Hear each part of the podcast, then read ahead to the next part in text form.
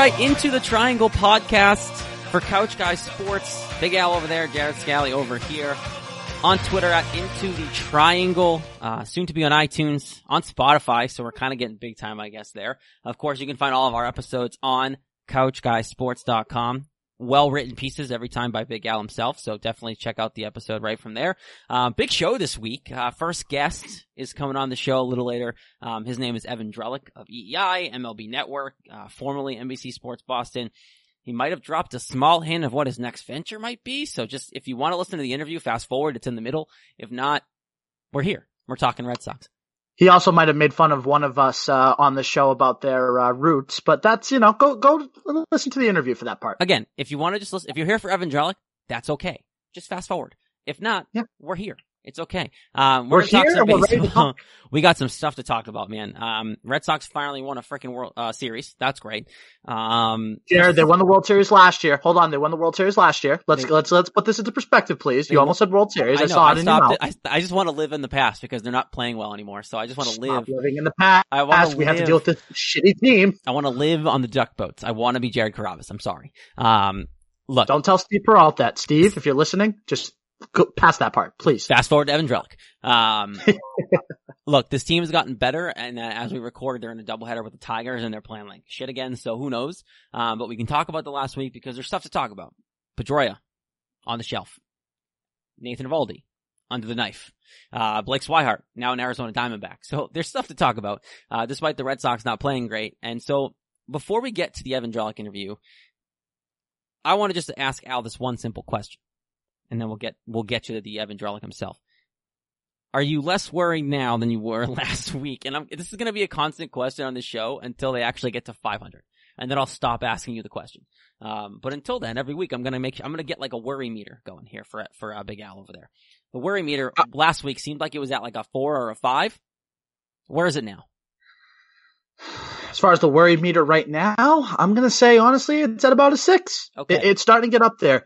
And you would think that it would have been decreased because of the race series because they actually looked good and they swept the best team in the American League East. But then all of a sudden they're playing the shitty Tigers and they not only lose game one with Chris Sale on the mound who actually pitched half decent, but now they're losing the nightcap and it looks like they're just going back to where they were a couple of weeks ago. It's disgusting. It's morbid. I hate it. And I want to live in the past like you, Jared, but we have to talk about this shitty team right now. I can't stand it. I want to see. I, I, see now. I'm torn because it, what what are you going to be like when they get to a ten on that panic meter? And the panic meter, mind you, guys, ten would be like seasoned over by May, like like John Farrell last place years. Like that's a ten panic meter in my eyes. So if we get to that point, this Red Sox podcast might very quickly turn into a um, maybe a Brooklyn Nets podcast to rival a Phoenix Suns podcast that we know so well. So um, we, we, might start turning into something like that because I, I, might just not even show up for an episode. I might just take an episode off and just be like, Jared, it's all you. I can't handle this. I you're gonna have to bitch to somebody else about this team because I can't handle it. But let's hope it doesn't get to that point. I've done my fair share of solo shows, um, so it might have to happen if I get to that point, which it sounds like it might. The way this team's rolling. Okay, before we, we have a lot of topics to get to. Deep breaths. Um, we talked, we talked to Evan Drellich a little bit about everything. Um, Dave Dombrowski came up. Craig Kimbrel came up in that interview. So let's pass you along to Evan Drellich, now of EEI and part-time MLB network. And then we'll come back on the other side and talk, you know, Dustin Pedroia and all the crap that's happened in the last week. So further ado, Evan Drellich. All right, Evan Drellich joins us here on the show. Uh, EEI as of late, uh, the baseball connoisseur that he is, uh, Evan Drellich. What's going on, my friend? What's up, guys? How you doing? oh, you know, we're, we're, sitting here recording during Game Seven of the Bruins. I have Red Sox on my TV because that's how dedicated I guess we are with this team. Um, as do I, Evan. So I, I kind of want to start um, because it's been a while since you know I've been able to have you on any show here to talk Red Sox, but I want to know, and I think we should tell the people, is there any kind of pipeline job coming that you're going to get you back into Fenway? Because I miss having you on the beat, my friend. Not going to lie. We need actually, I actually out it. I was at Fenway today for uh, MLB Network, but that's not a full time job. I I think something is coming soon-ish, uh, but I you know it's a little premature for me to tell you what or or where because I don't actually have that firmed up myself at this point. So. Okay.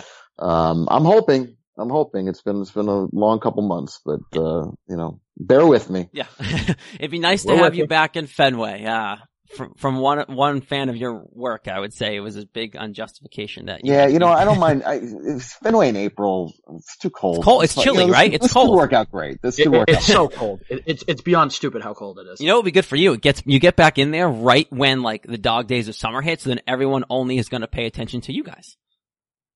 Yeah, you know, I, like we we want the Bruins and the Celtics to succeed and all that. I don't care. I'm not from here. What does it matter to me? But honestly, if if their seasons end, like we might actually care about the Red Sox prior to June. Yep. Which would be just interesting because it's been a while since I think that's happened. Yeah, and it'd be nice though if uh the Red Sox team could play better by the time June rolls around.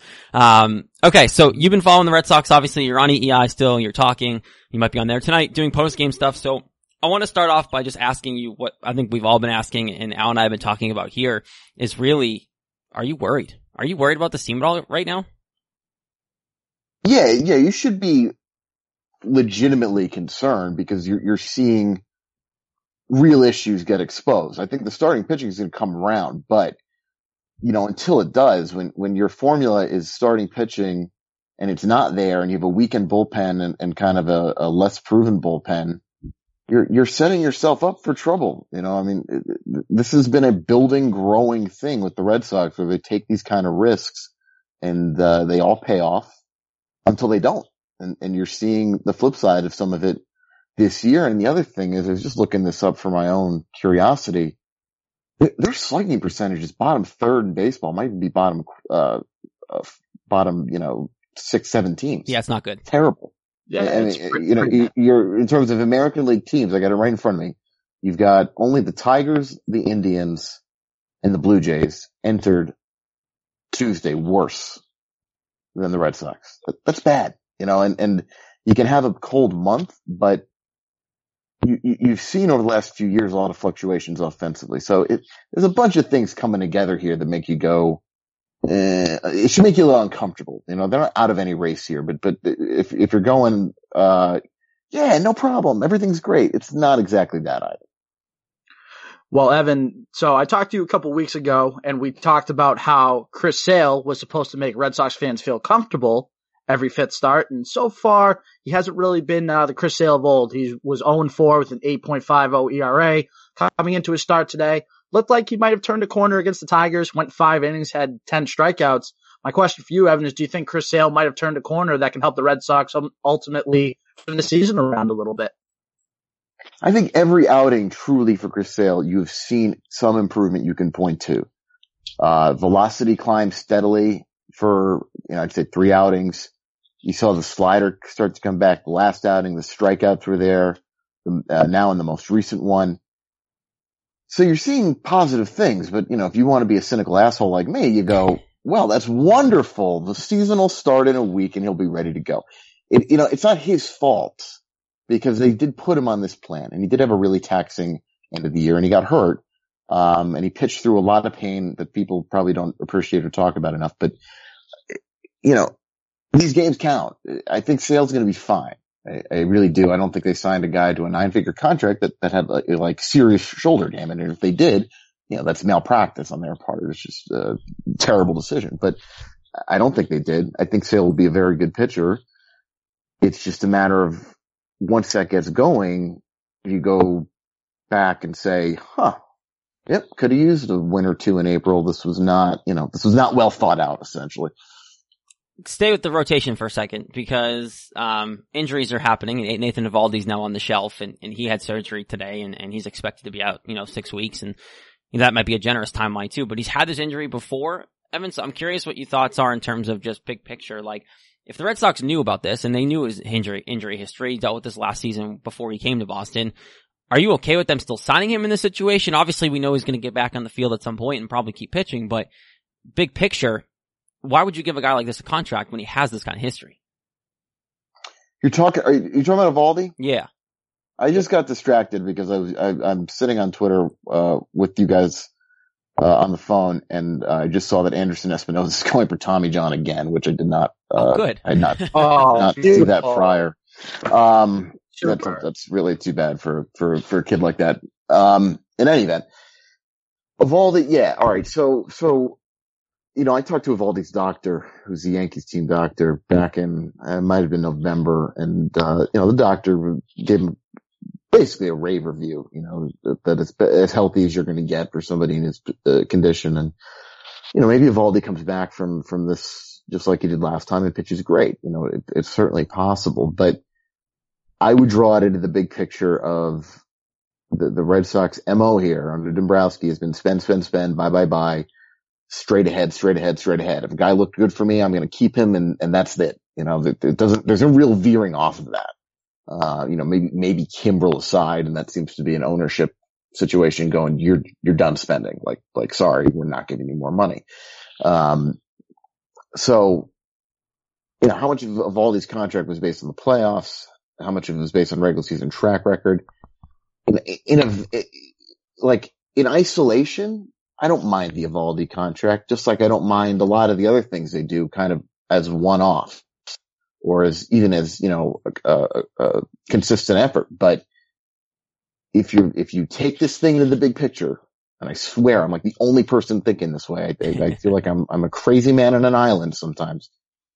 There's a growing, um, danger essentially. You know, I mean, these are gambles. You're gambling on a guy's elbow at that point. You're gambling, um, with really high stakes and, and there's a pretty clear logic out there that tells you, you know, which gambles are safer than others. And the Red Sox seem really comfortable these days taking some high risk gambles. And at some point, um, you, you might lose a lot of money and, uh, time rebuilding and all that kind of stuff. Well, how much does this have to play then just with them not having a farm system really? Cause like you look at it and go, would you have given both Chris Sale and Nathan Eovaldi contracts with these potential health issues if you knew you had someone to come up and take one of their spots is, is the real issue, I think. Yeah, I think that's totally fair. Um, you know, Darwinzon Hernandez came up for the doubleheader, so they, they do have guys. They're, they also just got ranked dead last by Baseball America in terms of a farm system. You know, clearly what the Red Sox did last year worked. The question they face and need to face and are facing and have been facing is whether the way they've been going and, and kind of the philosophy of roster building is what is smartest and best going forward. You know, you can kind of point back and say, well, we won. Uh, and I would say, yes, you did, and you got away with it a little bit, uh, which is not, which is not to detract you know, because you can't tell an 108 win team you didn't deserve it. They deserved it. You know, that, that group of players deserved it. Uh, Dombrowski hit the nail on the head with Pearce and, and how he knew that was going to work out. I don't even know if he did. I don't think he did. You know, I think it just worked out and that's the way this goes. But in terms of what is the best planning route to go forward, they, they gotta, they gotta ask themselves some tough questions. Um, you know, and probably for their own sake, for the organization's sake, sooner rather than later. So, Evan, as far as the roster management goes, you said they have some decisions to make. Could one of those decisions is potentially be adding a starting pitcher while Eovaldi is not with the team and dealing with his injury? A couple interesting options. You could talk about Gio Gonzalez, who just got released uh, from the Yankees. You can also talk about maybe Dallas Keuchel for a year maybe make a trade for Andrew Knapler or Tyson Ross. So maybe talk about a couple of those options if there was something the Red Sox might do in that regard. You know, I haven't specifically asked around about this yet, and and so I'll, I'll preface it with that. But but my my instinct on it would be whatever they they are in need of midseason, they will give up more prospects to get. You know, that was kind of the plan with the bullpen. Is well, let's see, let's let's roll the dice see if it works. And if it does, cool. You know, everything worked out for us last year. Why, why won't this work out? Um, and if it doesn't work out, we'll give up a little bit more of the farm system. And, and, and I think they are so now pot committed and, and committed to, to, to the now that, uh, I, I could see, I could see a lobbying effort to go spend some more money, but I don't know if it's there. You know, that, that's kind of the, the question that, um, be a good, be a good question to get an answer to.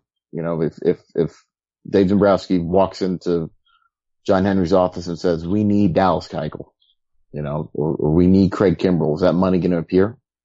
And, uh, I, am kind of skeptical it is. And, and I also think at some point you got to realize Dombrowski's playing for his job because he didn't get a contract extension. His manager did. Um, so even after 108 win season, you know, there, there's kind of an open question about the future for, for the GM. And then you, you look at that and go, well, then what's his incentive to care about the future? You know, there is kind of a perverse thing with, with GMs where, where you, you start to get very hyper focused on, on, um, saving your job. You know, I mean, and I'm not saying Dombrowski is, but, but you, but you have to consider that in, in the realm of, in the range of, of things you can see here, uh, it's, it's certainly not crazy. Well, does, I mean, he has a history of that too, right? Like just to follow up on that, like he makes teams contenders or not, winning or not, like he's, he's right to look what he did with Detroit and now they're miserable and they can't get out of their own way. And then he leaves. So what to say now, you know, the, he won his title here. If he doesn't get an extension, then he leaves this team in shambles in terms of the farm system at least. Um, and now they're kind of stuck to figure it out. Yep. um, but so do you think, let me ask you this then, just Dombrowski wise, do you think he ends up being here long term or do you think he pulls no, normal no. Dombrowski? I, I, I, don't, I don't. I, I think, um, I think the, the industry is cognizant of what's going on here. And, and I believe internally there's, you know, I, I did a pretty long story. I think it's back in November. Um, I sat down with Sam Kennedy and I didn't use the interview until November. Um, but we sat down at the All-Star game last year with a long conversation about kind of the state of the franchise and direction. They know this kind of cliff is coming. And, and you could say, you know, let's say Dombrowski doesn't get an extension. You know, you could say in the end, he did what you expected him to do, what you wanted him to do. They won a World Series, you know. I, I, I kind of fall back on the, um, baseball is a crapshoot in the playoffs and the best system you can have is one that kind of continually or the, you know, the best approach is one that kind of gives you the most shots. That, that's really the, the best way to go. Um, and, and I, and you could look back on this Red Sox group in a couple years and, and it's possible you might say that window could have been larger under different management, but maybe if the window was longer, you never end up peaking the way they did. You know, who the hell knows? Um, but no, I, I don't, I don't think, uh, I don't think he's the right visionary to kind of retool this team, um, in the coming years. So Evan, let's talk about something a little more positive because it's a Red Sox podcast after all. We want to talk about happy things with the Red Sox, not just talk about gloom and doom. Uh, so one thing that has been a bright spot has obviously been the bullpen for the beginning part of the season, but lately it seems like they're sort of going back to the old Red Sox last year where they were kind of blowing games for starters, and not keeping the Red Sox in games. Are you a little bit worried about this bullpen considering Brasier blew the game the other night against the Yankees and then today against the Tigers they kind of looked very, very bad again? I thought we weren't doing the gloom and the doom. That's what I got from that. That was that was gloom. Um, it, it, was um, sort of it was, it was happy, but then I had to kind of get back to that gloom just a little. But for the most part, it was that.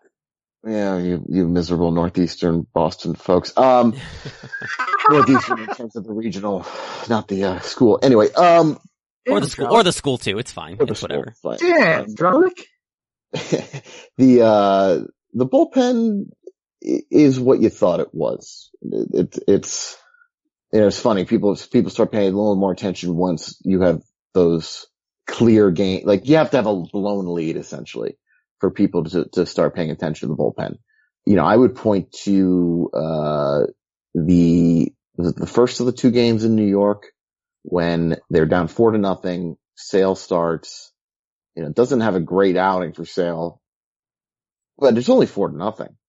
And then you have Erasmo Ramirez in the game why the hell in April and against against a division rival when um, you know things are starting to pick up as Erasmo Ramirez, the guy you're turning to, because uh, a the bullpen has been really taxed so far, and b you don't have anybody you really trust outside of Barnes and Brasier. You know Walden's emerging, Brewer's emerging, but you, you kind of got to save Brasier and Barnes for the games of the lead, and it's like who do you who's who's your other guy, you know, or guys? You need multiple guys. So yeah, the, I mean the depth is, is the concern's always been there it's been there since the winter. It's been there since last season.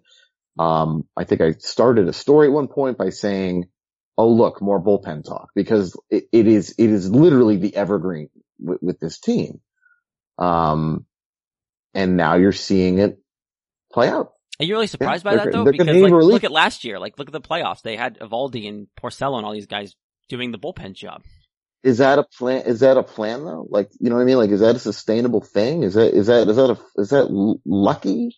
Like, you know, that's credit to the players and, and, and kind of the group for formulating the plan to make that work. But is that repeatable? You know, like, like yeah, you can I have it work and not be, be a reasonable plan going forward. With the bullpen, I, I, one guy that I'm intrigued about because all we're hearing with Tyler Thornburg's name is literally, yeah, we, we think he's going to be a big part of what he's doing, blah, blah, blah. And then he hadn't pitched in like two weeks. So like, do you really think they believe in Tyler Thornburg? I know we, we've seen him now a little bit, but like, they still keep preaching that he's part of this plan, but they keep throwing out other guys who just aren't getting the job done. Hembree included. Um, why is it that we haven't seen him more if they really do believe he's part of that plan? Yeah, I mean, they're, they're always going to say we believe in, you know, everybody. It's just, it's just the company line. We believe in this guy, we believe in that guy, and that is what we do. We are just big believers. Um, and frankly, they're full of shit sometimes. When it comes to Thornburg, um, I, I think you're seeing that there is something there, but not, not the old. You know, it's not, it is not the Tyler Thornburg they thought they were trading for. And, uh, you know, it, it, I think it is fair to question how much Cora directly trust him at this point.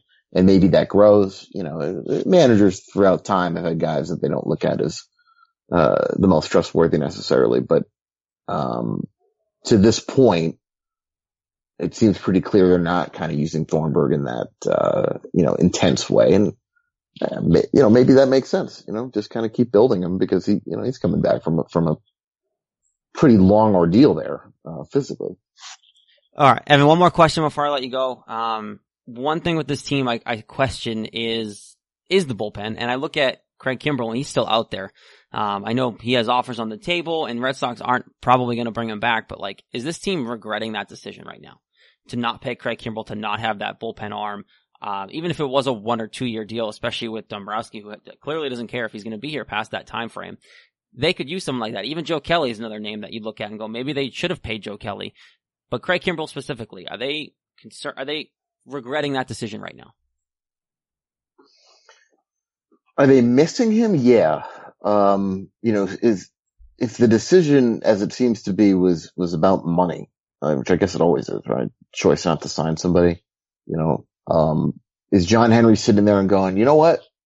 I would pay that thirty million dollars, whatever the hell you want to calculate it as, with the luxury tax or whatever it might be, to get Craig Kimbrel right now somehow I doubt it. Somehow I doubt that, that the money is now something he, that he looks at as less prohibitive. Now, why is John Henry owner of the entire city of Boston and, uh, you know, racing and soccer and all these things? Why does it matter? It's, you know, whatever. These are his finances. He gets to make this choice. I buy a lot of New Balance sneakers. He buys a lot of sports teams. He does what he wants. Um, if only they were the same thing. If only they were the same thing. Yeah. Uh, equally as pretty. Um, so like, I'm sure they wish they had him.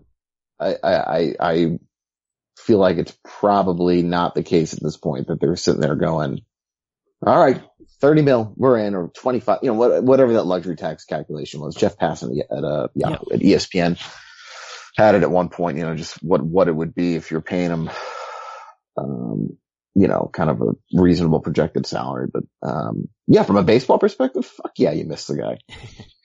yeah, yeah, I, I miss his beard. I miss it. As a guy who, I mean, I sat here on the, on Couch Guy last year and Nick Qualia was trying to tell me that Nathan Eovaldi was going to be your next closer and I thought he was nuts. But, um, Craig Kimbrel should still be in this bullpen. It's something that this team might regret moving forward. All right, Evan, Evan Drellich, uh, EEI, MLB Network, TBD, full-time job announcement according to him. So stay tuned for uh, him. You can follow him on Twitter at Evan Drellich. Uh, he's been on the airwaves of DEI since he uh, left NBC Sports Boston. So check him out there. L- listen to your uh, the uh, solo experiment the other night. You did a hell of a job for a guy who usually only writes about baseball. Great job, boys. Appreciate that. Appreciate um, that. You keep up your fine work. Appreciate it. Appreciate it. All right, Evan, we'll let you, Levin, we'll let you go. Uh, appreciate it. And, um, hopefully we'll talk to you down the line. All right. Thanks, guys. All right, Evan Drellich. Again, shout out to the man, the myth, the legend himself. Uh, again, EEI, MLB Network part time. Yes, I'm throwing part time out there because he admits it's part time. Um, but hey, he hinted, hinted. I'm hoping a little bit of hope that he's got a job in the near future. So when that team becomes relevant, who knows? But I love Evan. I, I, I love Evan Drellich. He's just such a great guest, so knowledgeable. Picks his spots with the Red Sox, good and bad. But you know what? He's very fair. Made fun of me, but it's okay. I, I can accept that. But you know what? I just I wish I hope we have Evan on again down the line, and hopefully the Red Sox will be in a much better state. I'm hoping we're not talking to him about paint colors and God knows what in someone else's house. I'm glad we're, I'm hoping we have him on and not talk about his house decor and we can talk about Red Sox baseball. Because honestly, watching paint dry might be more satisfying than watching this Red Sox team if they continue down this trend. So again, shout out to Evan, uh, Evan Drellich on, at Evan Drellich on Twitter. Obviously, he's Hold a great do, follow. Do you see me right now, Jared? Do you see me staring straight ahead, not even at the TV? Yes. That is me watching the paint dry because I can't watch this Red Sox team right yeah, now. It, it's, it's, just thing. It's pretty bad. And this, these are two guys, me and me and Big Al here, who will watch the Red Sox until we literally croak. Um, and, and it's getting bad. So let's talk about some stuff that's going on this week before we kind of get out of here. Again, Evan Drellich, good stuff. But there's other stuff to get to. Dustin Pedroia and Nathan Eovaldi are the two injuries that have happened. We asked him about Nathan Eovaldi. So, Al, I kind of want your thoughts on the Eovaldi situation because I look at Eovaldi and go, I'm not concerned about the contract. They would have, they wouldn't have given him the money if they didn't think he could just be fine. But like, is anyone actually surprised at the fact that he, he has this injury, had to have the surgery again? Because it's the exact same thing he went to the night for last year. I don't think anybody's really surprised by it. I wasn't surprised by it because you know what? Injuries like that, they're bound to have setbacks. And obviously he just had another setback. Is it unfortunate that he's going to be out for about six weeks? Yes, because when he's on and he's in that rotation, people say that he has some of the best stuff in the entire MLB across the board. Mm-hmm. Now, as far as for, you know, the future and everything, I mean, it's not like they're losing Eovaldi for the whole season. Like we said, six weeks. That's a month and a half. So you hope that in a, sinu- in a situation similar to like Chris Sale last year, the rest of the starting rotation picks up the slack for Eovaldi. Hopefully they can figure out what's going on in his arm or his elbow, whatever it is. And then they just go from there and then he comes back to being nasty Nate. He removed the loose bodies in his right elbow, whatever the fuck that means. Okay. Okay, um, I thought it was the elbow. Okay. Do, do we know what loose bodies are? I'm not a doctor. Um, I don't think you are either. Um, I do not know. I can probably ask and we can add it in the uh, comment section later, but uh, off the top of my head, no. No, I don't. Okay, because I heard that and I was like, what does that even mean? Don't, no idea. Um, there's something going on in his elbow. They claim to fix it. He had surgery like he did last year. And look what happened last year. He came out of it. He pitched well and, and he became a stud and a World Series legend. So maybe he does it again. Um, but they have to hope that this team does not fall too out, far out of contention. And now becomes the issue of what do you do until he comes back? Because you don't really have that many options. Hector Velazquez is supposed to be in the rotation for the time being, but do you really have faith in this rotation right now. I mean, they've all been good the last time around, and we'll get to Chris Sale. I think we're going to talk about that a little bit here, but overall, losing Nathan Eovaldi is tough because there's no one really there to back him up. Right, and the thing is too, and I said this last week on our first episode, when Eovaldi to the contract that he had, who else were you going to get in that free agency market? Who are you going to get next year in the free agency market that can do anything close to what Eovaldi did for that Red Sox team last year? So the signing's not the problem. The problem is, is they took that gamble. And like Evan Drellich said in the interview, the Red Sox are a team that like to take gambles right now. And they took a gamble. And right now, at this particular short term period of time, they lost because obviously he's out right now. They lose the whole time, but they just lose his significance on the mound. Well, that's the problem too. And we talked about it. And it came up with Drellich and the whole Dombrowski conversation is they put themselves in a tough spot. He got paid to win. That's why he's here and he, he got a World Series, but now they have to sign these contracts and take the risk because they have no other choice. And that's the problem with right now is they don't have any other choice but to sign these high risk injury guys. Like, I don't think Chris Sale was someone that really was risk. Un- like, you're going to sign Chris Sale. It's Chris Sale. But like Nathan Eovaldi, if you had a stud young guy in the, in the farm system that could be ready to go, you don't need to sign Nathan Eovaldi. You, you let him walk. You you got a rental out of him. You, he helped you win a World Series, and now you let the young guy come into the rotation. You don't necessarily need Nathan Eovaldi if your farm system isn't broken. Well, let me ask you this, Jared. I'm going to ask you one little hypothetical here. We talked about this a little bit with Drellich when he was on with us. I think it was me that mentioned it. You have some names out there: Andrew Cashner Tyson Ross, uh, Gio Gonzalez. But one name that kind of sticks out to me is Dallas Keuchel. Don't forget, Keuchel won the Cy Young Award. He's proven that he can pitch in a decent market in Houston. Would you bring him on for a one year deal to kind of not necessarily replace, but kind of just bridge together the piece that was left behind by Eovaldi's injury? I hope they don't because it would. I hope they don't because it would really piss me off. Because if they're willing to pay Keuchel, but then said, well, we're too cheap to give Kimbrel a year deal, especially now when he's still out there. And he said he's willing to come down on money. Like, if you bring in Dallas Keuchel, why wouldn't you have just kept Kimbrel? Because I think, I still think your bullpen's the pressing issue. Like coming into the year, your bullpen is still a problem. It never got fixed. It never did get fixed last year. That's the, that's the issue is instead of going to get bullpen help, they trusted the bullpen and then ended up saying, nah, we're good. Let's just give it to the, the starters to close the game. Chris Sale closed the World Series. Nathan Eovaldi closed games. Rick Porcello pitched eight innings of games. It wasn't the bullpen that did it. It was these guys who were starters in the rotation and they had to rely on that all the way through. And that's the problem. So I, weird enough to say I know I don't want them to sign Dallas Keuchel because it would piss me off their, their philosophy, but all screwed up at that point. Okay, I'm not gonna lie. I heard about part of that, and when you said Chris Sale and, closing out, I had to I had to stop you right there because you know as well as I do the reason he came out and closed that game deserved to be on the mound, winning the game Red Sox, considering that he was the ace of the staff, considering that it was his moment, you, you can't use that as an example in my eyes. You, you just can't use it. Okay, if you, if you scratch that off though, I'm not going to, but even if you do scratch that off, you still have Eovaldi who had to pitch late in games that shouldn't have had to, like eighth inning situations. Rick Porcello that came I in late in games. I agree with that. Like those things should not have happened if they just were smart and fixed the bullpen. Look how many, I don't remember the number off the top of my head. Look how many relievers though, Al, went off the board last year in the trade deadline. So many relievers moved and for like nothing like second round pick, third round pick, like, you know, like little things that like the Red Sox can afford and they didn't get anybody. Like as much as Zach Britton wasn't phenomenal for the Yankees, why wouldn't you go after Zach Britton? Like you wouldn't like. I think they, but the thing is, I think the thing is, is they went after Zach Britton, but they just didn't have the package that the Yankees obviously offered for him.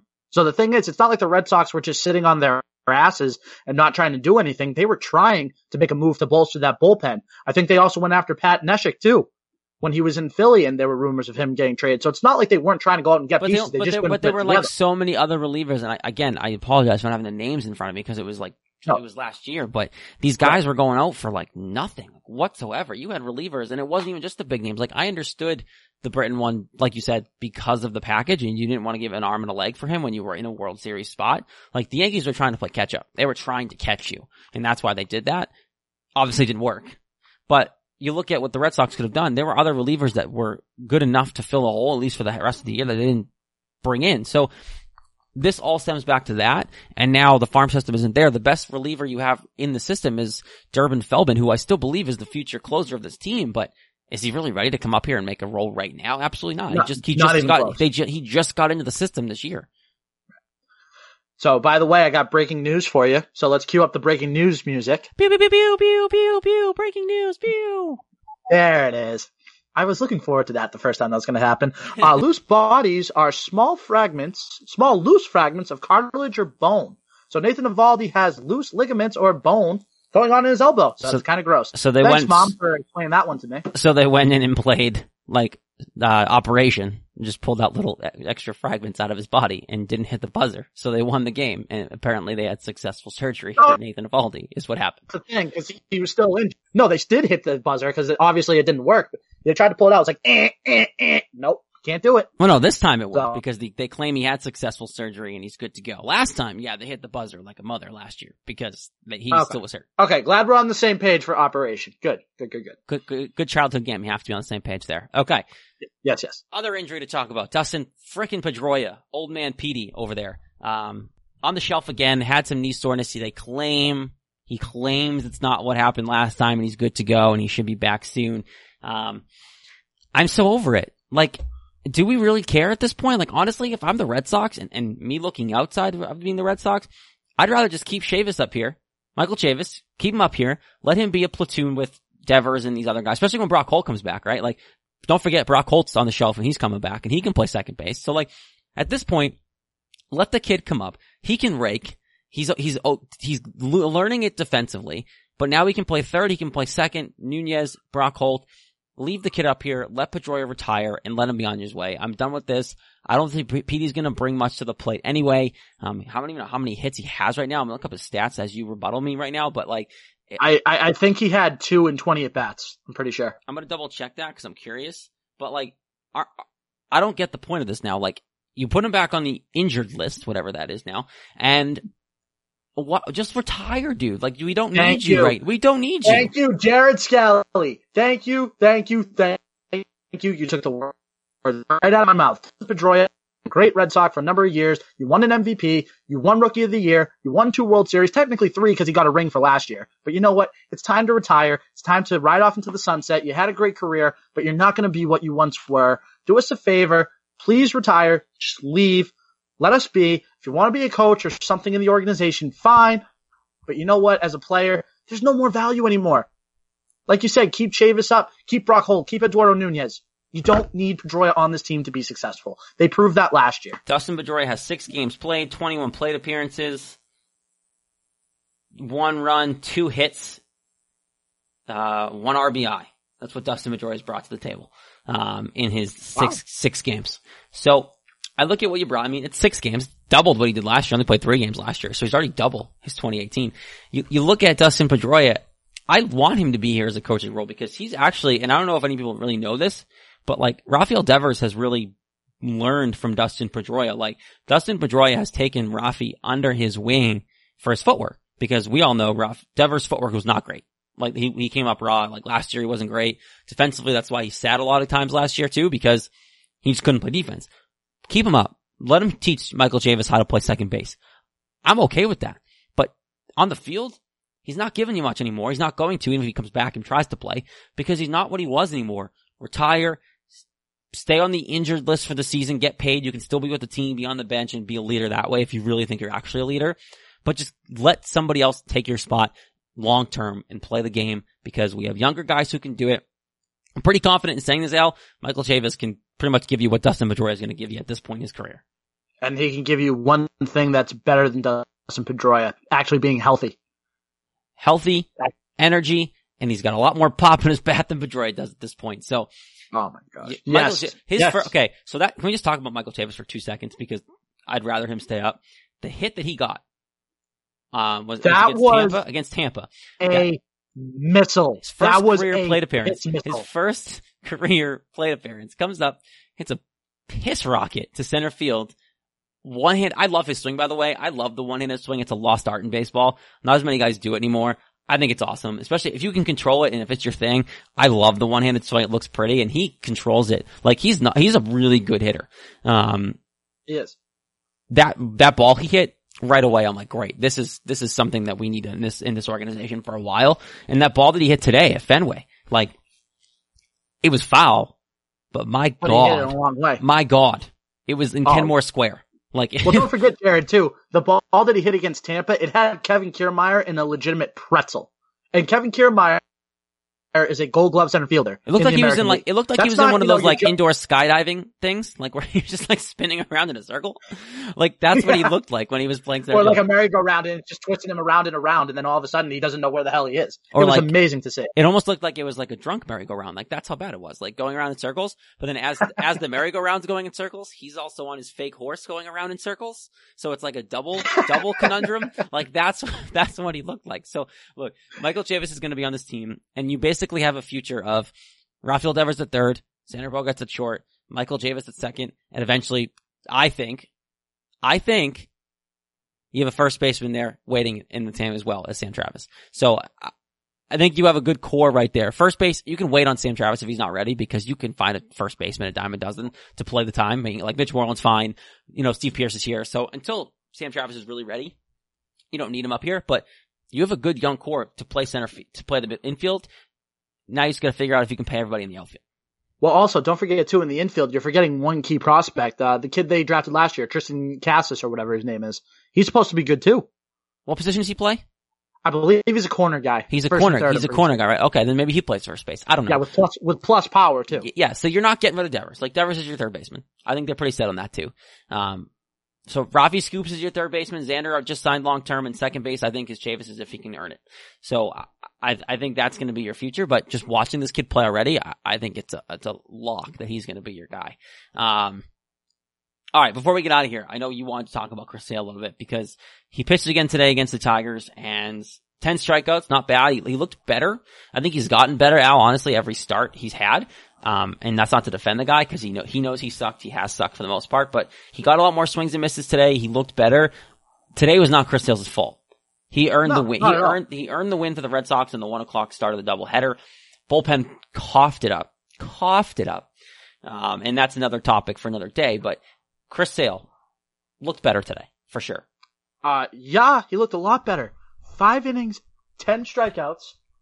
As Jared's going Sorry, crazy. Bruins just scored. the Bruins just scored. Let's go. Who, who, who scored, by the way? Uh, Kuraly? Somebody Kuraly? like that. I Okay. think. Yeah. So, by the way, you figured it out, people that are listening to this. Jared and I are recording during Game Seven of the Eastern Conference quarterfinals with the Bruins and the Maple We are dedicated But- to you people. We are dedicated. We love the Red Sox enough to record during a Bruins playoff game. Sorry, Mikey Grinnell. Anyways, Chris Sale.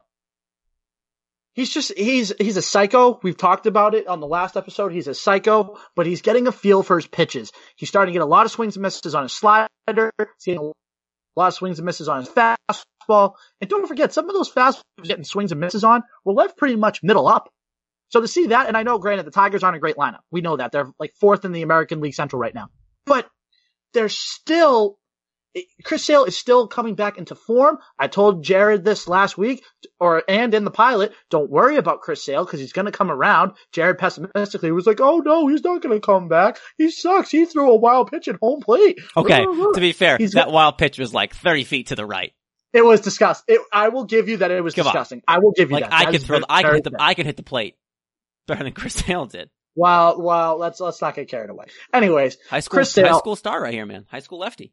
Uh, uh, now I want to face you, but that might have to be some, that might have to be some into the triangle video content. a promo right there. We gotta get that promo video up. But like I said, Chris Sales looks very good. He looked like the Chris Sale of old today, and a lot of people, I believe, the announcers were saying it too. It's starting to look like the old Chris Sale. Could we? Could, would we like to see him extend the start a little bit more than five innings? Obviously, yes. But you know what? It's a good start in the right direction. Now, if we can get him six, seven innings with the similar results and get a couple wins under his belt, then I really think we can say Chris Sale is officially back. you feel better? Got that off your chest? Um, hold on, let me check. Good? Yeah, I feel better. I'm good. You good there, pumpkin? Okay.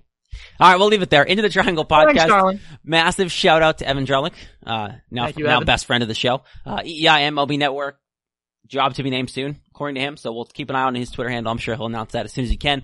But we all know we do miss him at Fenway for the most part. Um, I miss you, Evan. we, we miss you, Bobo. No, just kidding. Uh, so look, here's the deal. Red Sox need to figure their shit out. It's getting better. Yep. Until this doubleheader. Uh, so we'll see how they go. Now they're at home, um, but it's getting there. So into the Triangle podcast on Twitter is that into the Triangle. Uh, we're getting up on iTunes. I don't know why it's taking so long. Apple figured it out. Uh, we're on Spotify, so go, go listen to us there on the website at couchguysports.com as well, uh, with beautiful articles written by Big Al every time we drop a show. So go check it out there. Um, Big Al also writes for this, the site, so definitely go check out his written content as well, as well as everybody else's. The site is growing, people. Stay with us. is growing. Stay Numbers were great today. Go check it out. with us. Yeah, our uh, producer Patty P of the uh, Couch Guy Sports podcast put out the numbers to the to the masses today, and it's uh, good stuff from Couch Guy Sports. So we're, we're we're putting out content. We're getting there. A lot of good stuff. Buy stuff from the merch store. Celebrate the show. Celebrate the uh, celebrate the network. You might see some show merch come soon, so just stay tuned to the store. Mini breaking news? I don't know. We haven't done it yet, so I'm just saying. Just keep an eye on the store. Go buy something while you're waiting around. All right, we'll be back next week. Maybe another guest. Stay tuned. Um, until then, Big Al over there, Jared Scally over here. Uh, Into the Triangle podcast brought to you by Couch Guy Sports.